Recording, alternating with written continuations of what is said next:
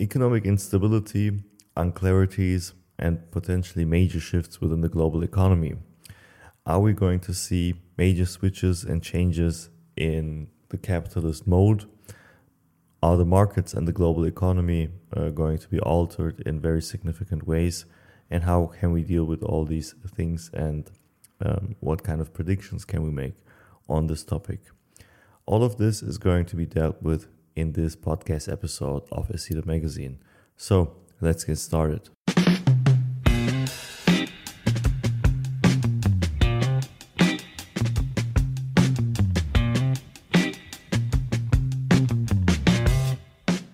In the global economy, we face some major challenges and significant structural changes over the last couple of years, starting with the corona pandemic back in 2020. And when this pandemic started, obviously we knew that this is going to have some impact on economic conduct, and it did actually. It was kind of the first repercussions of this global pandemic actually happened at the financial markets, when the markets basically broke down, and accordingly the recovery was actually unexpectedly quick back at that time. But in the real economy, obviously some major changes occurred. Interestingly, the whole situation, and I need to kind of go into depth with this topic, is that back then, when the pandemic started, actually politicians and economists thought that consumption patterns are going to not change, but rather consumption is going to decrease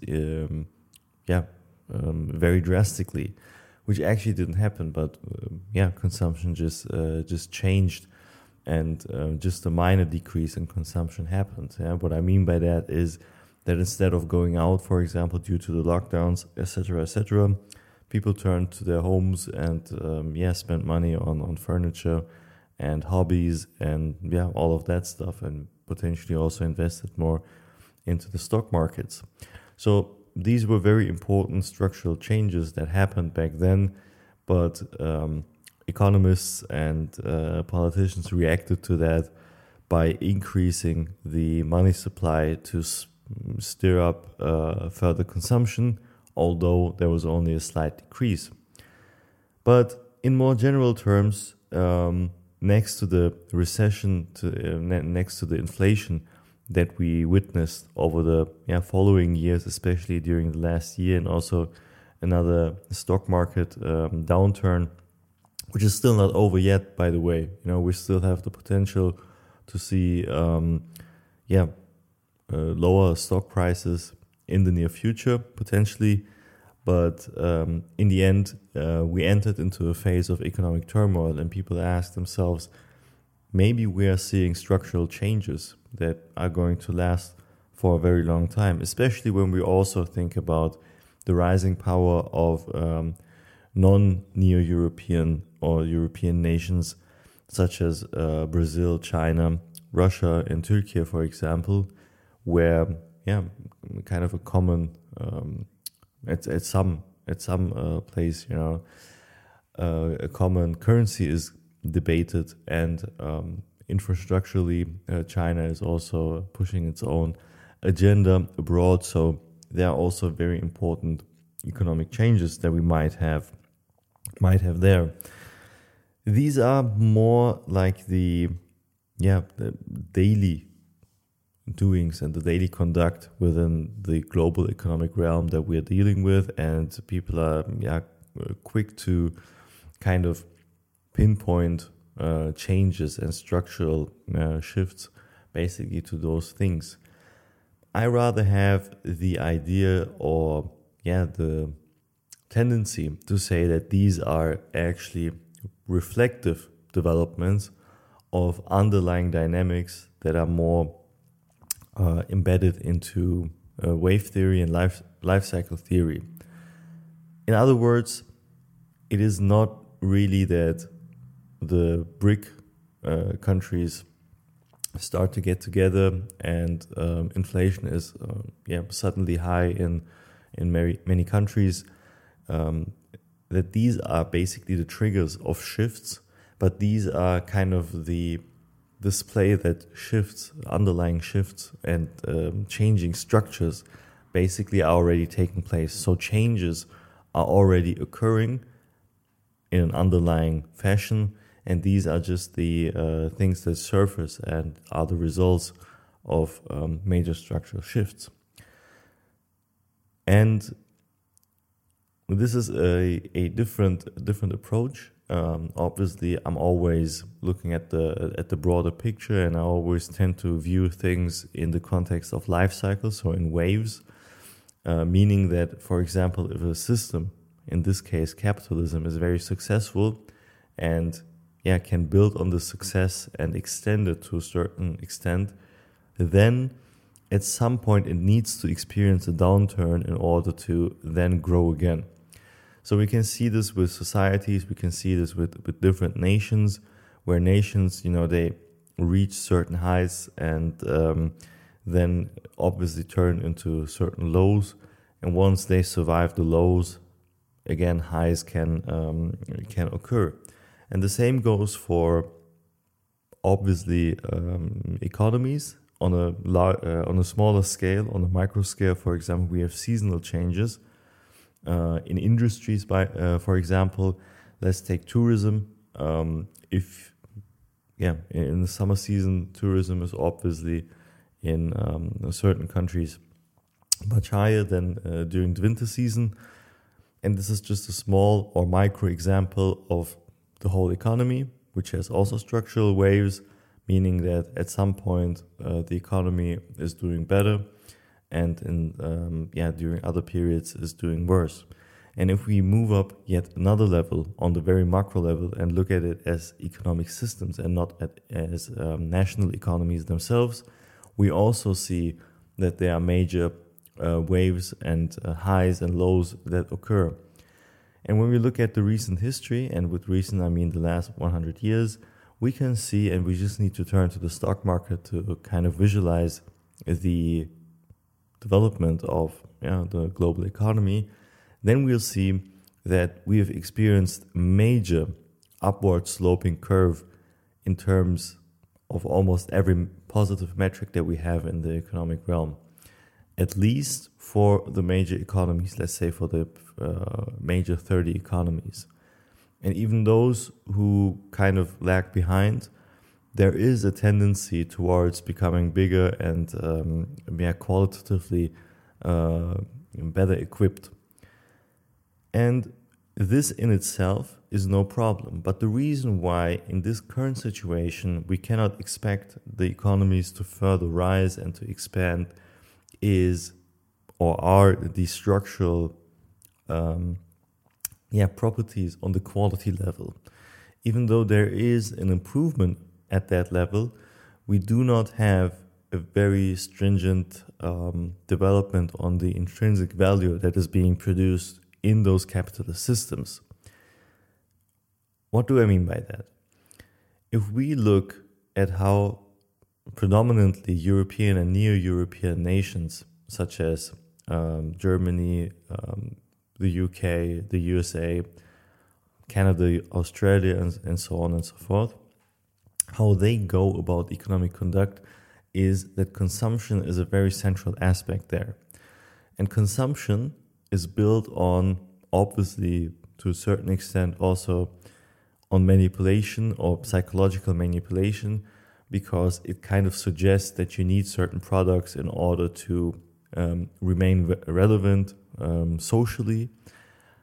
For example, branded clothes or expensive vacations or any other status symbol such as cars, houses, in certain dimensions. These are things that are suggested in order to spur consumption.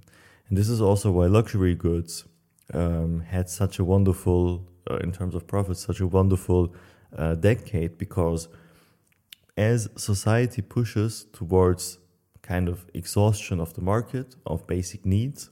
For example, if everyone can afford normal clothes, a car, a house, and so on and so forth. The market, or the range of products that can be continuously consumed without kind of without necessarily needing to be replaced, but voluntarily being replaced at that point, are luxury goods.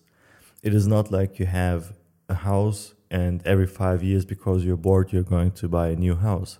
But with luxury clothes and even with cars and other status symbols that you actually don't really need, that do not further your existence in that sense, but you're only buying it to show off or to kind of feel better in the sense of you're standing within society.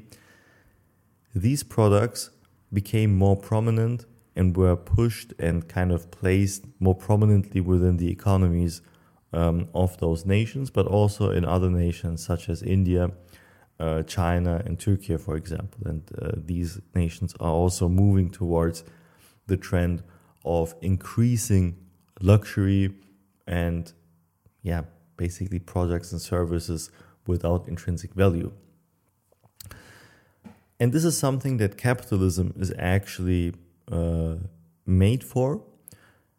And in the early days, obviously, especially after the Bretton Woods system, this worked quite well. The market was quite open, basic needs weren't fulfilled, so there was a lot to consume and lots to develop. For example, household machines and electronic devices and so on and so forth.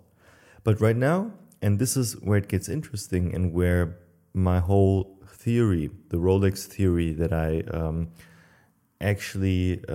developed a couple of weeks ago and also posted on my website, essydo.com. You will find the link in the description below, comes into play. And this theory suggests that at some point of capitalist development, the market is so exhausted that there are actually no more interesting and innovative products and services that would upkeep the level of consumption needed to basically expand the capitalist system. The capitalist system is not built on consumption in absolute terms, but in relative terms. So it means it always needs to, or it always requires all the participants to consume more than before in order to expand. And if you secured a certain level of material comfort, right, a certain habituation sets in, meaning you have a house, you have a car, and this is, for example, a very important milestone for a lot of people.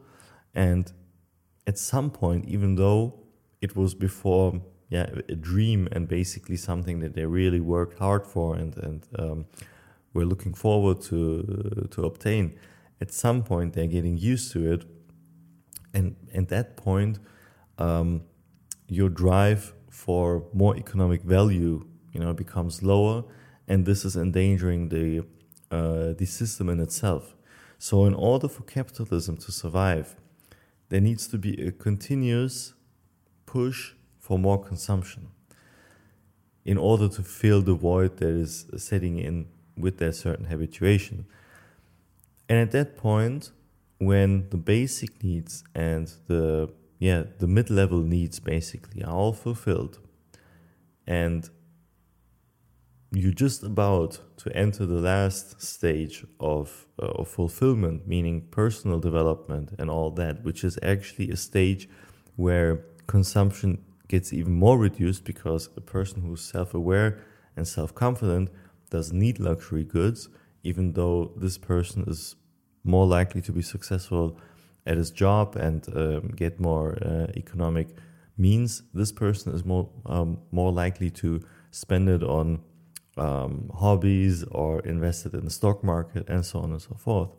So before entering this stage of human development or personal development, in this case, if we look at it from an individual perspective, the capitalist system needs to kind of give you the incentive to buy luxury goods in order to, artificially keep up the expansion of the system and therefore the success of the system. But at some point, even with the luxury goods, even though they are inexhaustible theoretically, because there's always a more expensive watch, there's always a more expensive car, there's always a more expensive vacation that you can book. At some point, the marginal return of your spending is not that great in terms of the quality of life. So whether you drive a Lamborghini or a Ferrari at some point, and if you have 10 of them, is not going to make a difference of your lifestyle and your feeling. You're so used to it that you don't really need it. And this is just like the very rare example of very few people who are in the situation. And this is, as we can always see with celebrities, is where they have a decline in character traits. You know, usually scandals arise at a certain level of material wealth. And the Rolex theory says that if we have a certain level of material comfort on the aggregate economy, then we are more likely to experience a downturn or a recession.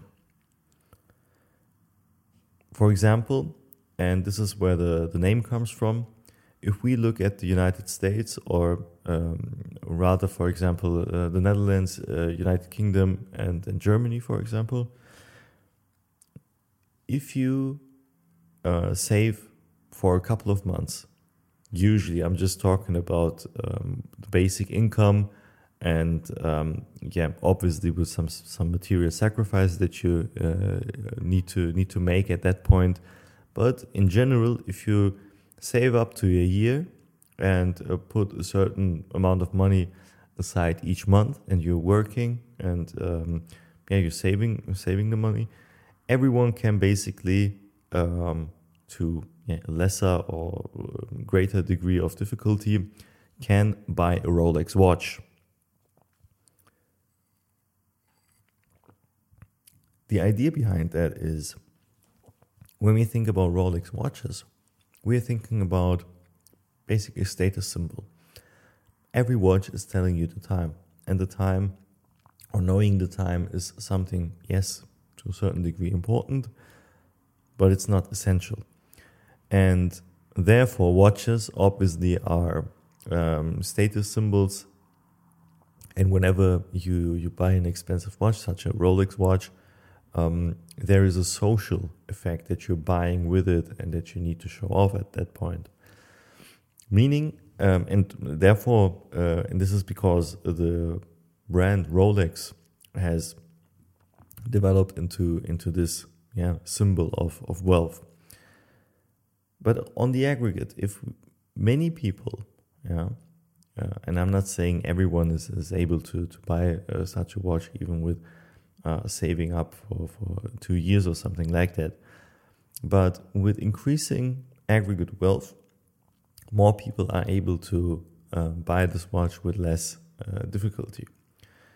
And what that means is that the market is exhausted to such an extent that either it needs an innovative drive or an impulse in the market in order to spur further consumption, or we are going to enter a recession, because at some point people are also going to turn away from these kind of products because they realize basically that this is not bringing them happiness or is not a very intelligent investment of hard-earned money.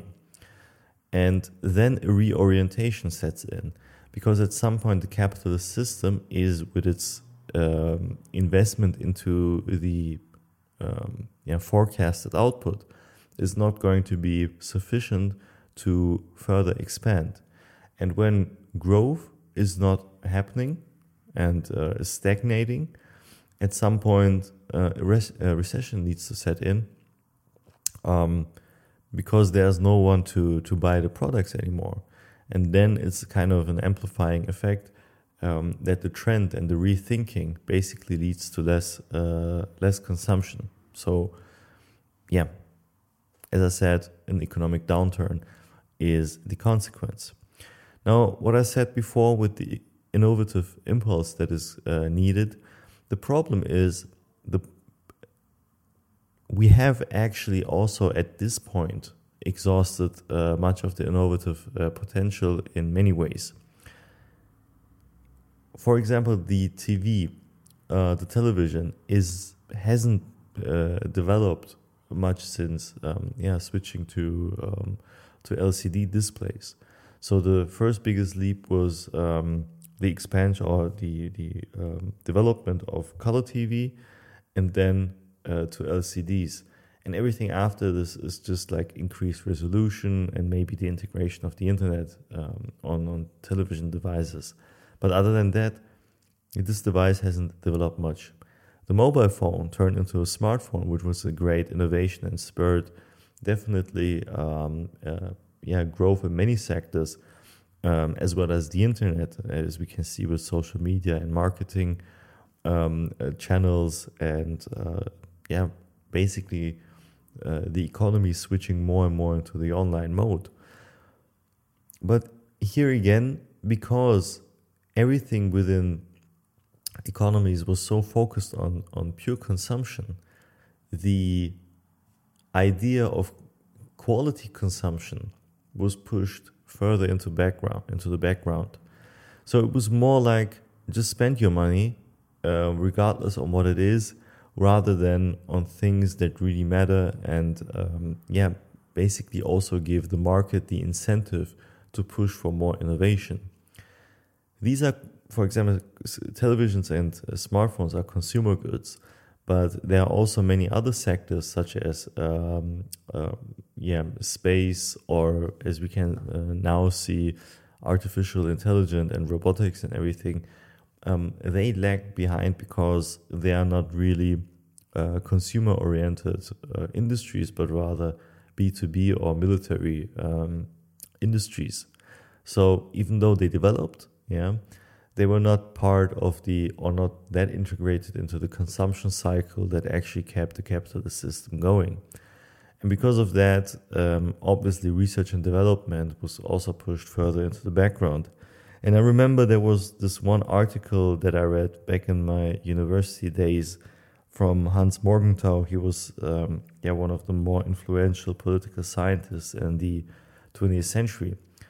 A very smart man, and he basically said that the problem with scientific research and development is that it is more and more interest-oriented than curiosity-oriented. We have the problem that scientific progress is always tied to some sort of funding, and funding always tries to direct you to a certain extent towards some kind of interest. These might be material, meaning that when a company or a government invests into a certain project, it expects monetary return. So if that is something that is going to sell quite well, or is projected to sell quite well later on, they will invest. Or, and this is the second option, there are social or political interests or ideological interests that play a role in that investment. And because of that, the actual purpose of science is undermined at that point. Because science is driven by curiosity and the interest in knowing more just for the sake of knowing it. And if we think about science in economic terms all the time, science is less able to also spur economic growth through new innovations and impulses, as it was the case with basically all major inventions that also changed the course of economic history. And I think, and we can come to an end at this point of this discussion, and I think with the incredible amount of wealth that has been acquired and accumulated over the last couple of decades, with the massive expansion of national economies, with the massive expansion and connectivity of the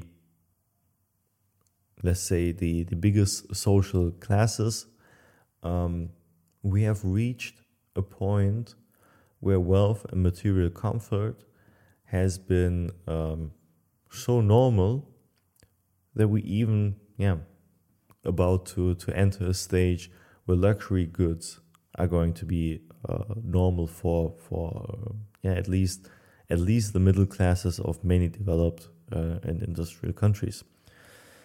And because of that, and that is the idea behind the Rolex theory, and because of that, we might experience a downturn because people are too used to all of these things, and because the necessity to spend money on these kind of products and services is declining.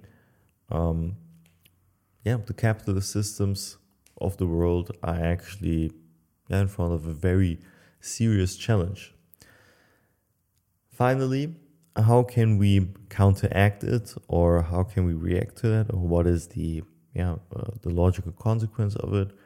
Well, I don't think, and this is a normative thing. I mean, if you are very kind of enthusiastic about the capitalist idea, obviously, the one thing that needs to be done is to innovate and to produce sensible and productive products and services in order to keep the economies going. And therefore, curiosity is actually required. So it doesn't need to be the focus to develop a product and sell it, because that would kind of limit scientific progress. But just pick something that you are curious about, and once you developed it into something that is quite great, you can monetize it, and this is actually pushing economic conduct at that point. If you're more passive about these kind of things, you can watch out to kind of shift investments into regions that are non-European and neo-European. For example, China, and I've been saying this and this is no secret. I've been saying this for quite some time now, that I think that China is about to enter a crazy bull cycle, so lots of investment opportunities there. I think that China is going to be is going to make a lot of people rich, just because they are still within that phase of pushing innovations, and they're just about to exit the mass production idea of economic conduct and push into the industrial type of economic structure. And because we're at the beginning of these kind of things, even though there are already big companies there, I think this is going to be a very interesting investment opportunity at that point, as well as other countries such as Turkey, and to a lesser degree also India and Brazil. But shifting capital might be one thing. Another would be shorting the market, which is kind of risky, but it's nonetheless a situation that you can basically you need to analyze it, obviously, but this is still an option.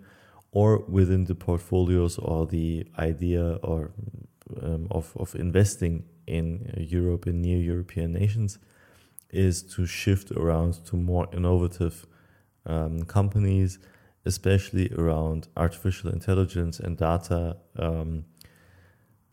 handling and managing. So these are or cloud computing. These are the very innovatively driven sectors at the moment.